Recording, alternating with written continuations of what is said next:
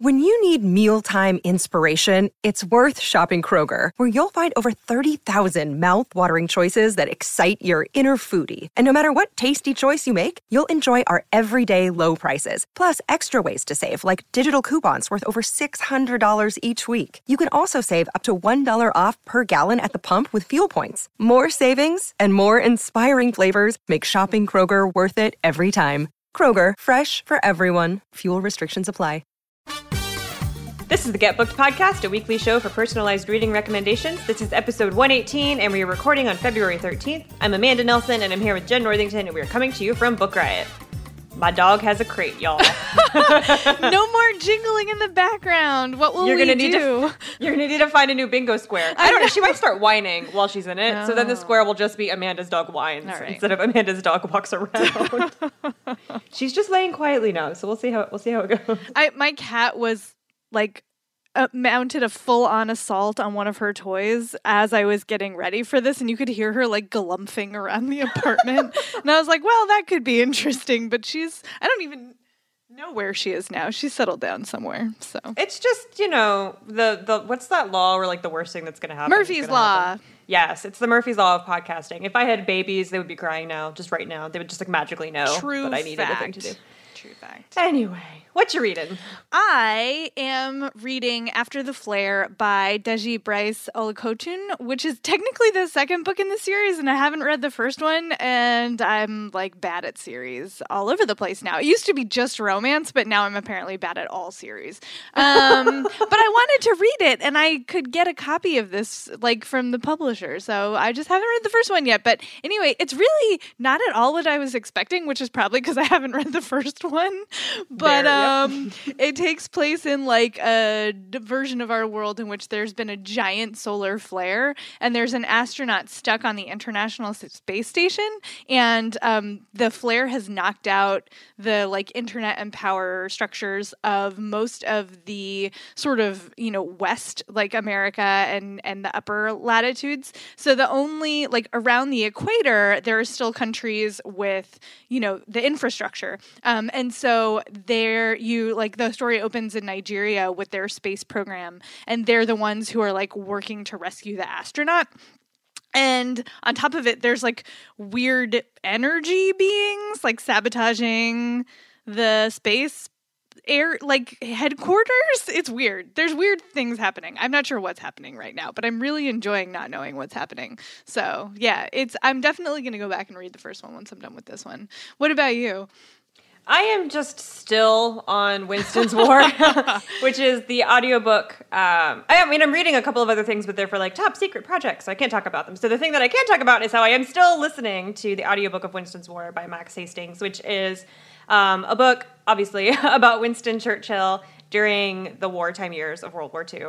I am right about like the beginning of 1941 so i got a while to go we're still we're still trucking like he's still uh, deve- like developing his government and giving people cabinet positions. So and i've already listened and i'm like six hours in. That's still just where we are.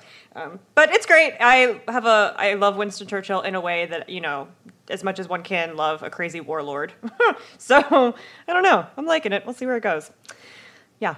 Anyway, um, so how the show works. As I mentioned, this is a podcast for personalized reading recommendations. So if you need a reading recommendation for yourself or your book club or for a gift or for whatever, you can send them to us via email at getbooked at or you can drop your question in the form at the bottom of the show notes on the site.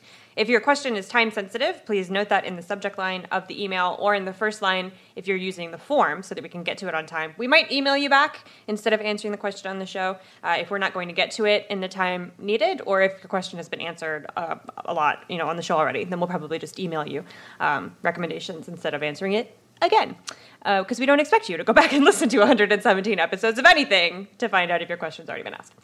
And that is how the show works. So we are going to roll on. Jen's going to read our first question. I'm going to tell you about our first sponsor, and then we will get going. All right. So the first question is from Marissa, who says, I'm wondering if you have any recommendations of any books about royalty in other countries besides the US and Britain. I would prefer fiction, but I'm open to nonfiction too. Okay, so our first sponsor is very sounds very timely. Let me tell you, it's a book called Here We Lie. It's by Paula Treick DeBoard, and it's from Park, Row Books. So this is a novel about a girl named Megan. She's from like a really modest Midwest background, and she befriends another girl named Lauren, who is the daughter of a senator from a really wealthy family from New England. so they're like total opposites. They become roommates at a private women's college and become super, super close friends. The summer before their senior year, Megan, the girl from the Midwest, joins Lauren's super rich family on their private island off the coast of Maine, because of course, uh, as like, well, you know, a last hurrah before their graduation. But then late one night, something really unspeakable happens and tears their friendship totally apart. Fast forward a couple, or many, many years later, and Megan has decided to come forward publicly about what happened that night on the island with the rich senator's family. So I'm sure that you can kind of parse where this is going. Um, but this is a really great book for it, like it sounds really great for book clubs to me. Like if your book club is not doesn't shy away from difficult topics and likes talking about um, things that are like real, like family pressure and privilege and abuse and things like that, um, and you have a, a sort of environment where you can start conversations and open up discussions about difficult topics, then I think this would be a great book club pick. Um, or just, you know, it's really relevant to what's happening right now. So just a general good read. So go check that out. That's Here We Lie by Paula Treick Bord, and it's out from Park Row Books. Thank you for sponsoring the show. Okay, uh, books about royalty not in the U.S. and Britain. So this one is a little bit left fieldy, but I think that you will like it and it'll work. Uh, and it goes to like the spirit of what you're asking. It's the book is The Kindness of Enemies. It's by Leila Aboulela. And it goes back and forth in time. Um, it opens in 2010, and the main character is uh, Natasha. She's half Russian, she's half Sudanese. She's a, a, history professor researching the life of Imam Shamil, who was a Muslim leader in the 1800s um, in the Caucasus Mountains who led the anti Russian resistance um, during that time. So she's researching this guy. She meets um, some descendants of his who like have one of his swords and gets really wrapped up in their lives as the son of the family that she meets gets arrested as a suspected terrorist.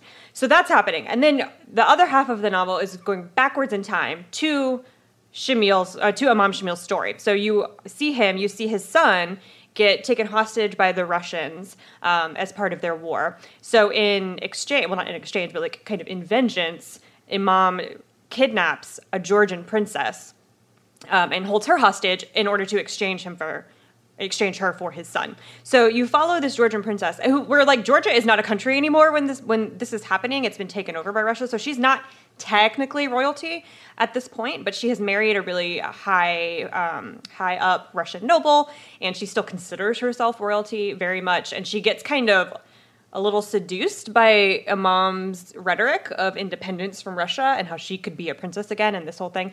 And then you do follow his son into the Russian court where he becomes like the godchild of the emperor and is raised in all of this wealth and all of this opulence, but he's still Muslim, you know, and he's still very much like a foreigner, but also part of the family, but also super not part of the family. So it's a really interesting look at royal life in Russia and also uh, like royalty of this really small country that's not a country anymore, that is a country again, um, of Georgia. And how, and, and, like the, the history of that whole region, which I didn't know anything about when I was reading this book. And then it's put into the context of modern politics. Um, so if you're wanting to read a book about maybe the history of a royal family or royalty, um, that I don't think a lot of Western readers would really know much about, then I think this is a really good intro. So that's The Kindness of Enemies by Leila Abu Aboulela. I picked for you a romance novel that I'm so excited about. It, it, that I apologize in advance. It doesn't come out until February 27th. Um, so you'll have to wait like a week or so after this airs, but it's worth it. It's A Princess in Theory by Alyssa Cole, which is the first in her Reluctant Royals series. And it follows a young woman named Naledi Smith, who is a graduate student in epidemiology. She's like a disease hunter specialist. I love like epidemiology is one of the things that I love to read about. So I was so delighted to see a heroine, um, a woman of color heroine it, who like is in a STEM field. Um, and she also has started getting these emails from somebody claiming that she is beth- betrothed to an African prince. And she's like, spam, like go away. But they keep emailing her and she's just like so annoyed. Um, and then one day, somebody shows up in New York where she is going to school and is like, okay, I'm getting ahead of myself here. Okay, so she's getting these emails. I'm gonna rewind. She's getting these emails, and then you, the the hero of the story is the actual African prince. It's not a scam. Um, he is the heir to the throne of a fictional African country named Thesolo and he like has been emailing you know the woman who he believes he is betrothed to and is hearing nothing. So he's like i'm going to go to new york and find her because i have to go to new york on business anyway. Um, and so they meet and she doesn't know who he is. And they of course fall for each other. And then she finds out that he has been lying to her about who he is. And everything erupts. Um, and the first part of the book takes place in new york. And the second part of the book takes place in this african country of Thesolo. Um, and it's it's there's so many details that I 100% believed this was a real place. Like I was like googling. I was like, is this like where is, there, is do they have a tourism bureau? Like how how can I find out more? But like no, Alyssa Cole like you know sort of invented an African country for the purposes of this book. Um, but it feels so real, and you can tell she. I feel like you can tell she researched what royalty might be like, like the prince's life. It's so well done. Like there's a special gate, gate at LaGuardia for his like private jet to take off from and and and also like what is it like to be royalty? And like what is it like to like go on the subway for the first time? What's it like to be in your own country where you have all these pressures? Like and then Naledi who is the heroine is such like a no nonsense person and she's a foster kid. So like she has grown up without many possessions of her own. She was shuffled around for all of her childhood. She never had like a full family experience. Um, and she's a broke graduate student so her life is completely different from his. And uh, the balance of that is just done so well. So it has this royalty thread. It's got a little bit of like a Cinderella story. Um, it's just so enjoyable and such a good, well paced romance. Like it really, it earns the ending. Is what how I'm gonna put that. So that is A Princess in Theory by Alyssa Cole. And the second book takes place in Scotland and has a duke. The title is A Duke by Default, if I remember correctly. Which so like a blacksmith duke, because why not? Um, so that's something to look forward to later this year. But yeah, I I really I don't read a lot of royalty romances. Like that's I, aside from Regencies, which are all dukes, so they're not like princes or anything. Um, so this was a fun read for me, and I think it's definitely worth picking up. So that is a Princess in Theory by Alyssa Cole. You know, you never really see a Regency romance with like some kind of low ranking nobility. No. Like I don't even know what would be It like like earls or or even just Right. lords. There's just not that many of those. Everybody wants a duke. or like landed gentry, but not so fancy. Right. Less not- fancy gentry. It's a subgenre. or is it? I don't know. I mean, I read a lot of romance, but I don't know. All right, question two is from Courtney, who says, I recently picked up reading more voraciously again after a drought of several years. I started listening to this podcast from the beginning. Oh, thank you. Um, I typically fall into a pattern of reading through whole series very quickly because I'm a tad bit obsessive. Um, I was hoping you could provide some recommendations that will challenge me from a story perspective, not writing style, with some more deep or emotional themes. I'm kind of over the mystery thriller, vampires, Harry Potter type books. Okay. Um, so my book is very challenging, so challenging, in fact, that it requires a trigger warning for sexual assault. Um, and that is Gather the Daughters by Jennie Melamed. Uh, I read this book in like one sitting. Uh, it is page turning, so it's not challenging via like the writing style is not challenging. But the story and the themes are extremely challenging. So it's kind of a near future dystopia um, where the world has suffered some kind of unnamed disaster where like all the cities are on fire and whatever. Um, and so 10 men have taken their families uh, to an island off a coast. You don't know which coast. It sounds to me like the uh, East Coast, but I don't know. Um, and have started an isolated society there, the 10 of these families. And when the book opens, you're a couple generations past that. So, like, those 10 people are dead. Um, and now there's just this society that is sustaining itself on this island. Um, it's very radical. There's a lot. It's like very fundamentalist, uh, religious-wise, with like a mix of ancestor worship. There's a lot of controlled breeding. Um, girls are not allowed to learn well anything. It kind of, you know, like it read to me like if the Duggars had an island. I'm gonna be super honest oh, gross. right? Sorry, Yeah, you yes. did. That's gross. Nope. That's yeah, I'm just yeah, it's real. um, and so the only people who are allowed to leave the island are called the Wanderers. These are chosen male descendants of the original ten guys who founded this island, and they go out back onto the mainland to scavenge for stuff that they need that the that they need to survive. But the real story of this book is about the daughters, as you could probably gather from the title. Um, the daughters in this society are wives in training. When they hit puberty, they have a summer fruition, which is um, well I'm not going to get into it because just it's really difficult. Um, and then after their summer fruition, they are married off, and then they have children. Once they're no longer useful and they hit a certain age, then they commit suicide. Everyone in this society does this. And so, in the course of the, the book, you're following one particular daughter named Caitlin, who, when the book opens, sees something real, sees something really confusing to her and frightening because it doesn't fit with the laws of the island, and makes her start to question um, the rightness of everything that she's been taught and maybe even the truthfulness. Like not necessarily this isn't okay but like everything i've been told is a lie. Uh, and so then you follow her as her she pairs up with another girl named janie who is 17 years old and is so unwilling to participate in the system that she is starving herself to death so she never hits puberty. And the two of them team up to like bring the daughters together and maybe lead an, and like try to lead an uprising. And so you are watching this happen. Um, it uh, you know Handmaid's Tale with, with little girls. Like it's just hard. It's hard to read, uh, very challenging. But I read it in like on my sofa and never got up. I don't know. I don't know how to explain it to you. Like I, I don't shy away from difficult books or books about like hard topics. It's not. I'm not automatically going to discount them, but this was so hard and I could not look away. I, I can't even like explain. It's so compelling. Like, what next horrible thing is she going to imagine? She imagines it. She super does.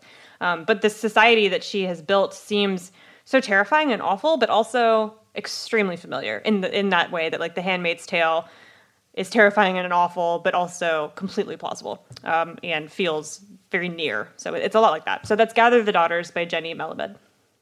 I picked Gem Signs, which is the first in a trilogy, and all the books are out. So if you you know you mentioned that you like to blaze through a series, you can do that with this one.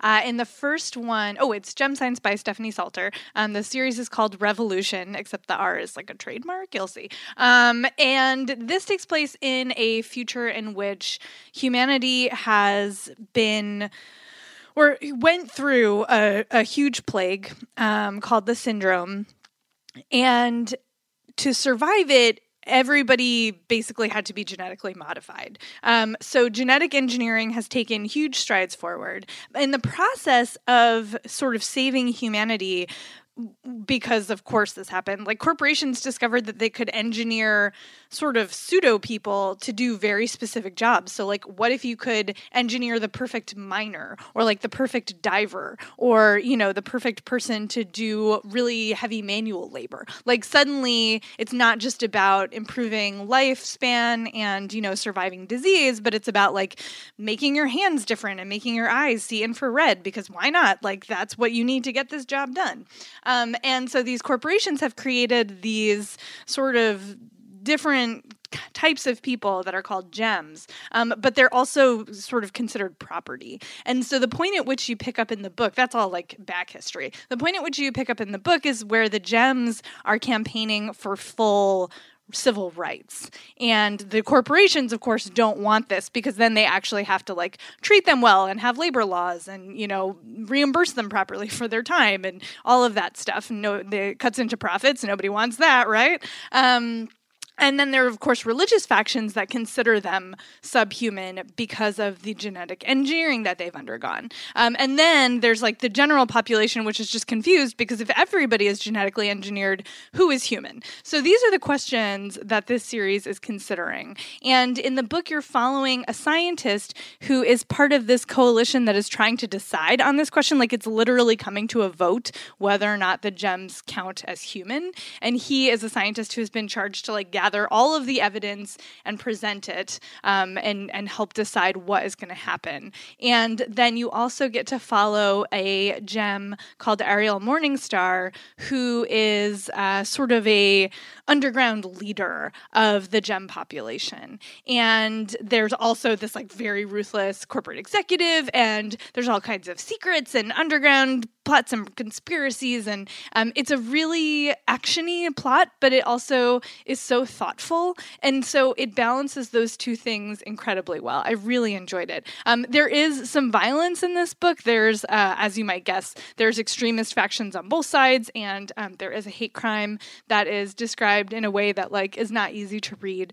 But um, but yeah, it's just so fascinating, and the the rest of the series does a really good job of building on the world and the storyline in ways I wasn't necessarily expecting. So there's some nice surprises along the way and throughout the course of the whole series, and I just love I just love the way that this book plays with this idea of genetic engineering and humanity. I thought it was really, really well done. So that's Gem Signs, uh, the first book in the Revolution series by Stephanie Saulter.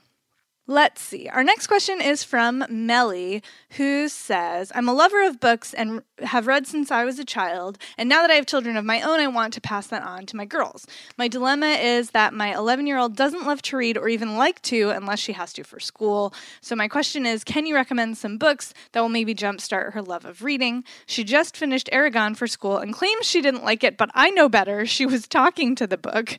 Uh, oh. She's a very girly girl, if that helps. I love this question. Amanda, what did you pick? that's hilarious. Yeah. Uh, I know you liked it. I saw you talking. Right, exactly. Sounds like something I would say to my kids. Um, okay, so I picked Inkheart by uh, Cornelia Funk. Funke? I've never said that out loud before. I think it's funk. Okay, anyway, um, this is also a movie. So if your daughter is not super into books, but she likes, uh, you know, fun movies, then she can read this and then go watch the movie. That could be like a reward. I don't know. Um, but it is about a 12 year old girl. Uh, so I thought that that might help her get into it a little bit because she said she's a girly girl. Um, and Maggie in the book uh, isn't necessarily like overtly feminine or anything, but reading about a girl her own age going on this fun adventure uh, might get her a little more interested. Um, so this is a magical world like Aragorn. I don't remember any dragons or anything, but it is fantasy like that. Um, and so her mother is missing when she was a little girl, her father, who has this ability to read characters out of books, like he can read them out loud and then the characters come to life off the page and are around you. Um, so he did that. He was reading a book called Inkheart and released those characters out into the real world, and simultaneously her mother disappeared into the story and they've not been able to get her back. Um, and so that this is about that, like their adventure to find his wife, her mother. Um, and I'm pretty sure Brendan Fraser was in the movie. Now I'm having he these, like, was he was the dad. Yes, he was the yeah. dad. Weirdly, and I remember when I, that came out, I was like, Brendan Fraser is a dad. like it's a far. It's been a long journey since Encino Man. yes, exactly. Yeah. Uh, well. Yeah, anyway, yeah, you're right. I'm not gonna. I'm not gonna start picking apart Encino Man. Um. So it's like a story within a story, a book about books. And I think that maybe subconsciously I picked this as like a way to convince her that books are fun a little bit. Um, because it is a, an adventure about how great books are essentially. Um, but also surface level magic girl main character. And that is why i picked it not my subconscious reasons reasons so that's inkheart by Cornelia Funk, which is it's a trilogy, I'm pretty sure. So if she does like it, there's more in that series she can read. I picked Bayou Magic by Jewell Parker Rhodes, which is also the first in a trilogy, the Louisiana Girls trilogy. Um, and it has mermaids. I thought that might appeal to her. Um, it's about a young girl named Maddie who th- she lives in the city, but every summer one of her sisters, um, they like it's a sister's turn to go stay with the grandma in the bayou for the summer. And this summer it's her turn. And her sisters have like not enjoyed their Bayou summers. They're just like, oh, it's like boring and there's no TV and grandma makes you do chores and it's stupid. Um, and also like, oh, she's a witch, like it's scary. So Maddie has a lot of conflicted feelings about going to spend the summer with her grandmother. But she gets there and she's like, no, this is not actually that bad. Like I do have to sweep and there's no TV, but there's fireflies and this is really cool. And then one day she's off having an adventure with the friend that she makes in the bayou and they see something in the water and she is convinced that it is a mermaid. Uh, and she starts to find out from her grandmother that like maybe there is a sort of magical history in their family. Um, and then there is an oil leak offshore of the bayou because there are like that's the local industry is that people work on the oil rig. Um, and so she has to try to figure out like can she save the mermaid? Can she save the bayou? Like what is going to happen? Uh, so and and that sort of illustrates what I loved about this book, which is that it takes a very magical premise like mermaids and then sort of balances it with these real world questions of you know pollution and um, and and like environmental issues. Uh, it also has some family issues in it. Uh, Maddie and her grandmother have a really lovely relationship, but the friend that she makes, um, his father is an alcoholic, and there is a scene where the father is like drunk and hurts his kid. Um, but it's handled in a really uh, sort of light and res- but respectful way. Like it, it, it feels it's not super dark. It feels like it's addressed as a thing that a child might encounter when they go to a friend's house, and like here's here's like the best possible version of what might happen when that occurs. Um, it also has some really sad moments, so like fair warning, I don't know if she's particularly sensitive to that kind of thing. Um, but I just found it just really, really enjoyable and with a depth that I wasn't necessarily expecting out of like a mermaid story. So that's Bayou Magic by Jewell Parker Rhodes. Okay, our next question is from Catherine, who says, I was hoping you could recommend some fiction that focuses on the immigrant experience in America. I recently read and loved Behold the Dreamers, and I would love to find more like it. I'm currently reading Americana, but I'm not sure where else to look. Okay, I picked kind of a classic of this genre. Is it a genre? I don't know. Um, subject, and that's the Joy Luck Club by Amy Tan, uh, which bounces back and forth in time between the the 40s in San Francisco and kind of present day. I mean, like present day. I think it's the 80s when the book starts or the opens, um, and it's about four Chinese women who have immigrated to San Francisco, and they start they meet. They have like you know they call themselves the Joy Luck Club. They get together, they eat food, they play mahjong, they talk about their families and their um, lives back in China, and they have this lifelong connection. They continue doing this into their ripe old age. And then as the book opens, one of the four women has died, and her daughter June has replaced her mother at this monthly mahjong game and so she um, is like feels very much like an interloper like she she knows all these women has known them her whole life um, but she is considers herself mostly an american and also you know is gener like is not of their generation is 30 years younger than all of them um, and is very aware that they know things about her mother that she doesn't and so um, as she gets more not acquainted. I don't know. You know that thing where like you you're just not close to your parents' friends, and that's kind of weird. Um, being like with them without your parents there.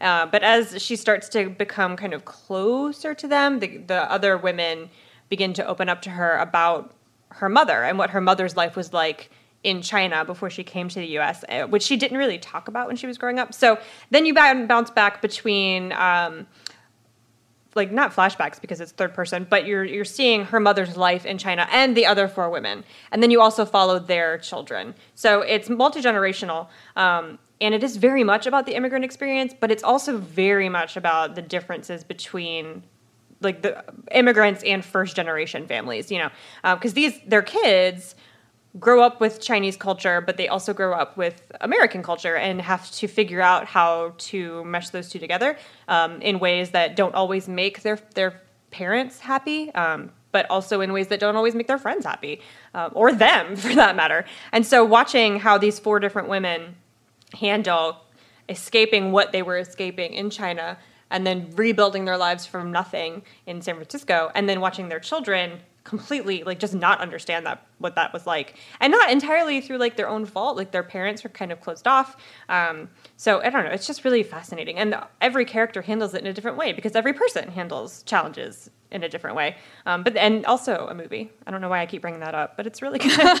Um, uh, like it's bonus does it get bonus points if it's a film? No, I don't think so. Anyway, it's a good is, movie, was, maybe, right? It is. It is a good movie. So there I don't know. I mean, obviously, this was not the first book written about the American immigrant experience, but it is really commercially successful and like a classic book club book, and it's just really good. It's just really good, and I like it a lot. So that's The Joy Luck Club by Amy Tan.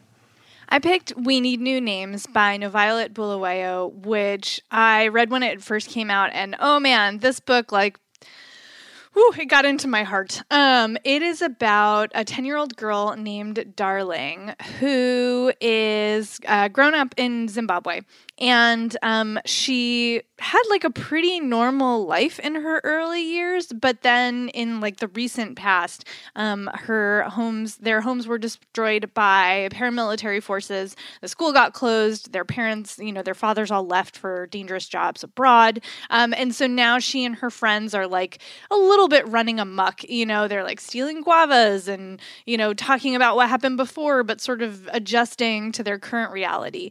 Um, but then Darling gets sent to live with her aunt in America and has to try to figure out like what does life look like not just for her but in relationship to what she's left behind. So you know there's these really sort of heart-wrenching scenes where she's trying to have conversations with the people she loves back home but now there's this mental and physical distance between them and how do you bridge that? Uh, especially when you're a kid like you're a kid. Um, and this is one of the few books that i've read that is sort of written for adults but has a child immigrant narrator. Like i haven't read that many of those and I found it a really powerful and sort of different look at like what the immigrant experience is like. Uh, Noviolet Bulawayo, this is a debut, and she is a beautiful writer. Like this is beautifully written. I just thought it was so good and so impressive that it, it was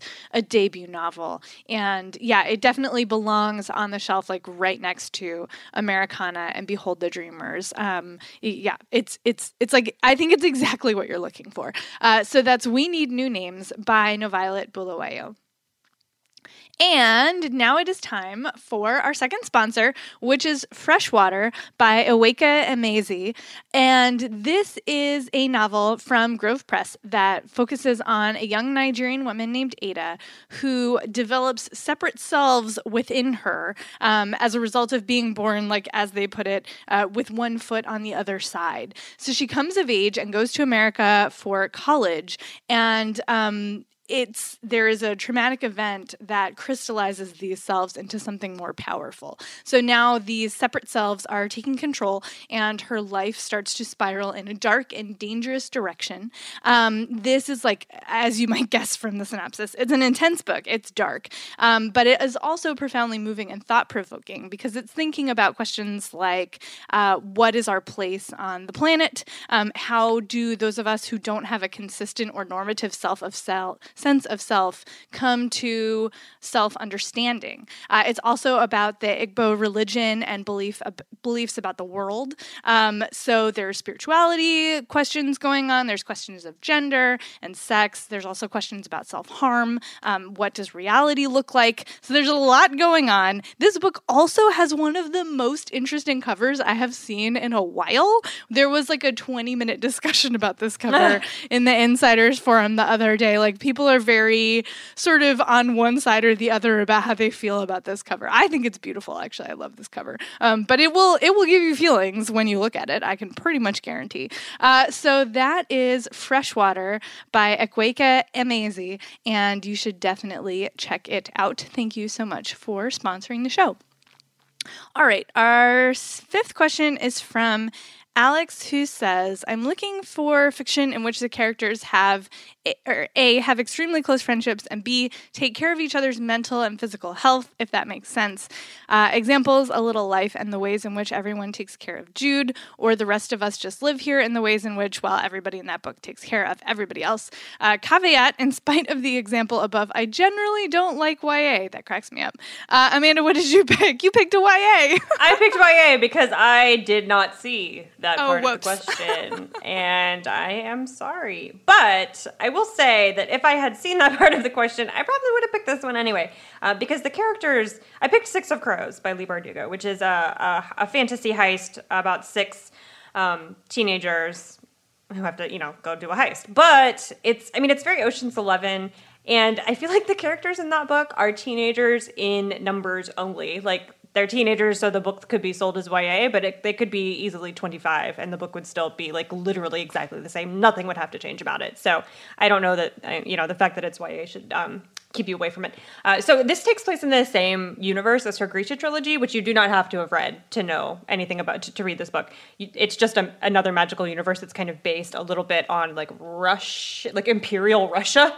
Um, so really that's all you need to know so much. Um, the main character's name is Kaz, and he is a criminal mastermind, like um, head of a crime. I don't know if you call it a crime family, like a crime syndicate uh, in this world. And he gets offered a job where he has to break into the Ice Court, which is a military stronghold in a country that is an enemy of the country in which he lives, save a hostage. Um, which he finds out that if he saves this hostage, it could like unleash this kind of crazy magical chaos onto his world, which he kind of doesn't care about. Um, and then you know he has to survive, like so that he can get the money because the money is what he's here for, and it's a huge payout. Like it's a payout to where, despite the fact that every character is like 17, they could all retire and go live happily ever after on this money. So he pulls together a crew of five other misfits and outcasts and pickpockets and thieves and criminals and orphans um, to go kind of get this job done. Some of them have magical powers, some of them, most of them don't actually. Um, some of them have families that they have abandoned or run away from or who abuse them, um, but all of them have really fascinating backstories that you get to know. The point is, there are no adults here taking care of these kids. Um, they are each other's family, even though they come together and like um, for, for mercenary reasons that come together to to get this money. And some of them have their own personal reasons for wanting to deal with this hostage who has this like kind of magical thing going on. Um, but it's not out of any personal regard for each other. But as the book continues they just you know you know how that kind of happens. They become besties. And then everybody takes care of each other. And it's the first book in a duology i'm pretty sure. So you can find out what happens to them um, after the heist, which ends in a cliffhanger. I'm so sorry, um, but it's great. I don't know. It's just a lot of fun. I mean, it, it's Magic Ocean's Eleven with teenagers. I feel like I don't really need to say anything else about it, except there's only six of them.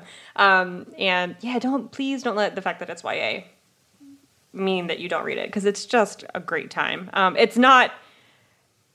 It's not anything like a little life. Like it's not nearly as depressing at all. The tone is completely different. Also, there are there is magic, um, but it's got that same kind of we have no one else, but we have each other kind of thing going on. So yeah, I'll stop talking now. Okay.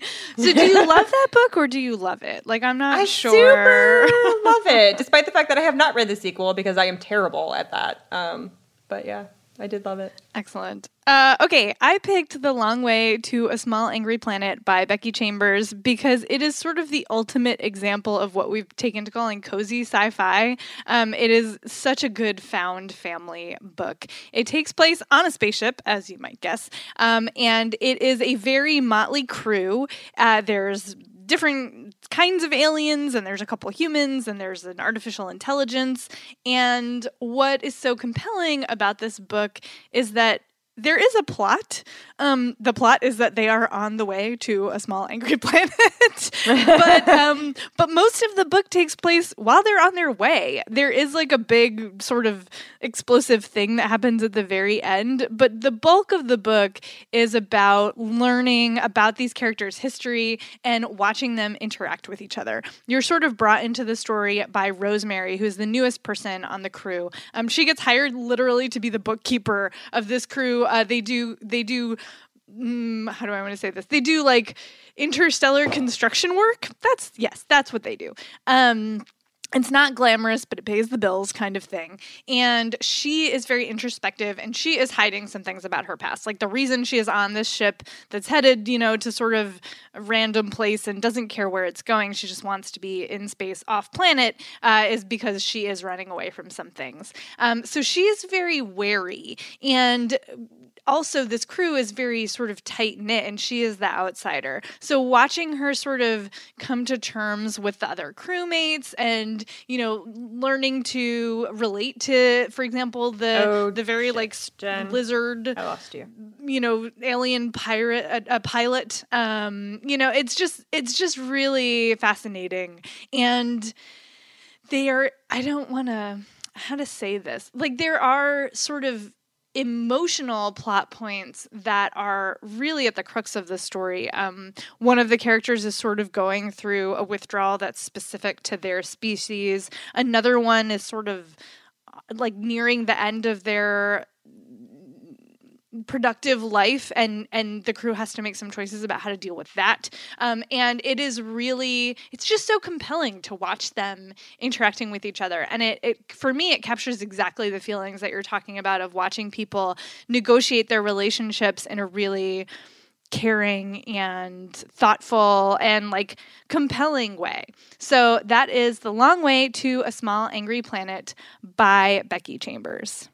Okay, so our next question is from Leah, who says, um, "Let's see. I in the summer I love walking and hiking and climbing outdoors. Now that it's winter, I'm spending more time with a book on the couch. It would be great to read about the activities I'm missing. I loved Wild by Cheryl Strayed and Into the Wild. Also love books with extensive walking, like The Hobbit." Fantasy is definitely definitely allowed, and The Road by Cormac McCarthy. I haven't been able to find many novels about climbing or climbers, so that would be a bonus. Not a big fan of nonfiction, although I thought The Places in Between by Rory Stewart was amazing.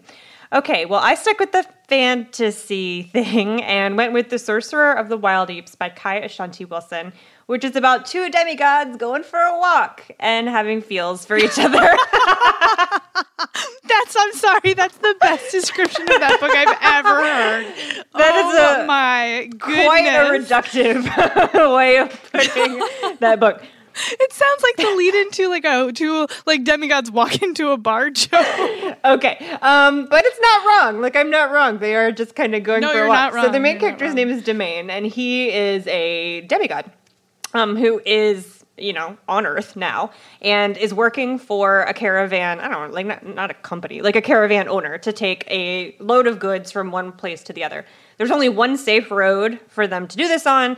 Um, between the, the oasis that they're in and this like southern kingdom, um, but it is being stalked by this like c- crazy evil necromancer thing. Um, and at the same time that this is happening, Demane himself um, is not super excited about his company, like the company that he's keeping.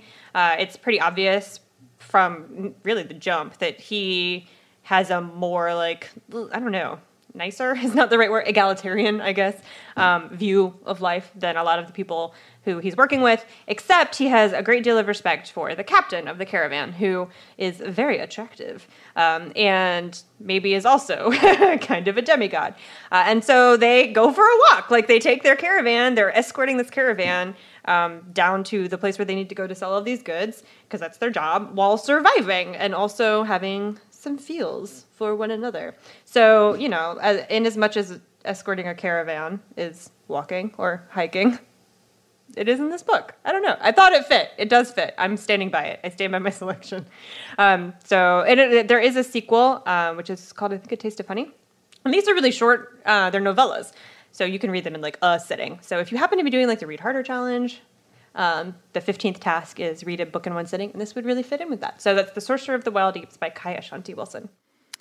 I also went with fantasy and also picked a novella. Whoops, not sorry. I went with supernatural camping. Um, it's The Red Threads of Fortune by J.Y. Yang, which is technically the second book in this two book series, but I read it first sort of by accident because like this needs to be a bingo square. We are terrible at series, and it didn't matter that I hadn't read the other one. So um, the main character, Sanao Mokoya, um, has sort of like left a, a, pretty big life. She used to be sort of a seer. Um, she had magical powers, and she was the daughter, or rather, is the daughter of a very highly, like, of the supreme protector, sort of empress type person. Um, and she had a husband, and she had a daughter, and she has left all that behind um, after the tragic death of her young daughter.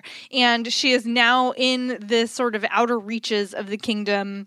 She's got a pack of dinosaurs, and she's hunting creatures uh, called Naga that are just like giant and deadly and come from a different continent and are sort of ravaging her land. Uh, and so this is like a very thankless task. It's dangerous, but she throws herself into it because she has just sort of left the rubble of her previous life behind. Um, and then she, in the course of tracking down uh, the current Naga that they're hunting, she meets a very mysterious person um, and starts to understand that there's more going on here than she thought. And maybe some of these things tie back to her previous life and she has to come to terms with that stuff. Um, i did pick it because you you mentioned like you know wanting stuff that's outdoors and very active in a way that you can't do right now. And like i don't have a dinosaur to ride. Like i'm pretty sure you don't either.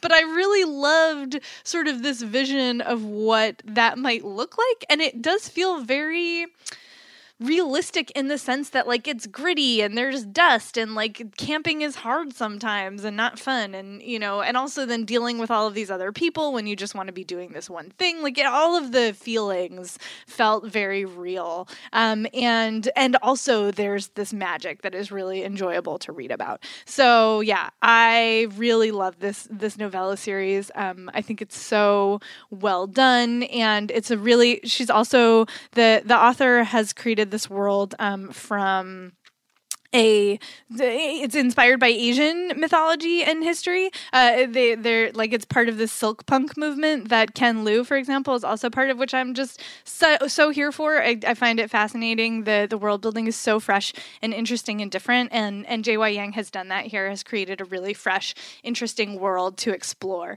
So that is the Red Threads of Fortune by J.Y. Yang. It's the first in the, or excuse me, it's the second in the Tensorate series.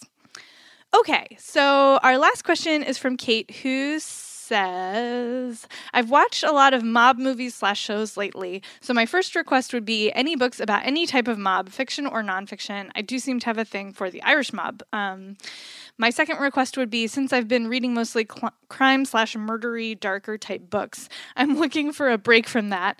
I loved Shotgun Love Songs by Nickolas Butler, A Visit from the Goon Squad, and Sweet Bitter. I do like music related fiction, the found family trope, romantic subplots, and complicated women. Uh, Amanda, you took the mob section. I did. Um, so I picked Jade City by Fonda Lee um, which is the first in the Greenbone saga. And I'm saying it's the first without knowing if there's going to be a second. There is, yes. Okay, I was right. Um, and this is a just epic, multi generational um, mob novel. It's like almost, I think it's over 500 pages. Um, the Godfather, but set in a kind of like Asian inspired setting. Not kind of, it is. Um, and with like magic. also, there's magic. Uh, so you're focusing on two families, actually, uh, that before the book opens were kind of allies. Their patriarchs were allies, and they split off for various reasons that you find out as you read. Uh, the Mountain Clan and the No Peak Clan, and you're really following the No Peak Clan and their three, uh, the three kids who are well, they're grown now, and um, the oldest son is taking over as head of this crime family. The youngest son is his kind of right hand enforcer, and then their sister wants no part of it. Like she's grown up in this crime family. They're really wealthy and powerful and all that, but she doesn't want to have anything to do with it. So she's gone off um, to another country to study and has come back. Um, for you know, I don't want to spoil it, but you'll find out why. the the twist here is that Jade is a magical amplifier. So people who have a, what they, they call them green bones, people who can work with jade discover that they, when they come in contact with it, they have supernatural strength and speed, and they can like anticipate people's not thoughts, but like kind of read read the room in a supernatural way, um, read their emotions and um, kind of predict what they're going to do and all that sort of thing. Lots of good. They're good at fighting, is what I'm saying. Basically, they're really good at fighting. Um, the the catch here is that if you aren't good at Jade, but you still want it because of what it gives you, you can do that, and a lot of people do try to do that, but it gives it like destroys you physically, emotionally, mentally. Um, you become addicted to it, and then eventually you die. Uh, and so there is a new drug that's come out of, on the market that lets people who aren't from this island carry jade, which is terrible for everyone involved, basically, including both of these families and for the country in which they live and their economy and geopolitical problems that it presents all of these sorts of things. So you're you're following both these really minute family dramas within both of these clans but also these huge geopolitical issues that are happening.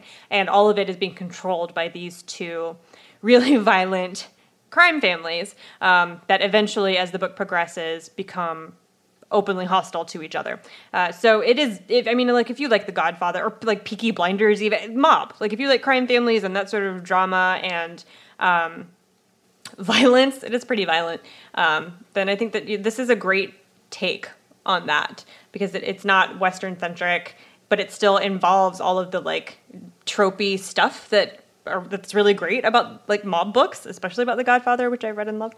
Um, and the soon a second one will be out, so you can read both. So that's Jade City by Fonda Lee all of the cosign for that one. So that good. book was so enjoyable. Yeah. Uh, okay, I picked you a music related fiction. It is The Chimes by Anna Smaill, and it is set in a reimagined London in a world where music and sound are the primary metaphors for life because this is also a world in which people can't form new memories and there's no writing. Like they there's just people don't write things down. It's not a thing that happens. Um, so like you you don't know at any given moment what has happened the day before basically. Um, and you are just sort of moving in this world and and your day is carved up by the sound of these bells. And and you're following a young man named simon whose parents have died and he's arrived in London and he knows he's on a mission, but because of this memory thing, he doesn't know what it is. Um, and he knows he's a little bit different from the people around him, but he doesn't quite realize how different until he hooks up with this other sort of orphan gang of young men who are scavenging uh, to make a living in London. And it turns out that the leader of this gang is perhaps involved in more than just the scavenger business. And this book was so interesting to read because I'm not a musician. I mean, I, I played like, you know, the flute in middle school kind of thing. Like I took guitar classes in college. So I have a basic literacy with, you know, music, but not anything more than that. And it was so fascinating to sort of get in this headspace where even like, you know, whether you're moving quickly or slowly, like you're moving like adagio or lento, like the words that this book uses to describe what's happening are music words. So you're really sucked into this music as metaphor thing. Um, and it was fascinating. It was really a really cool reading experience and then also I ended up loving the plot. Like it's it's a dystopia story. There's there's some, you know, action and adventure and conspiracies and, you know, people not turning out to be who you thought they were. So it's got all of that good stuff on top of which it is so deeply immersed in the language of music. So I think you might enjoy this. It also has some of that found family that you're looking for. Um, yeah, I think you will find a lot to enjoy here. So that is The Chimes by Anna Smaill. And that is our show.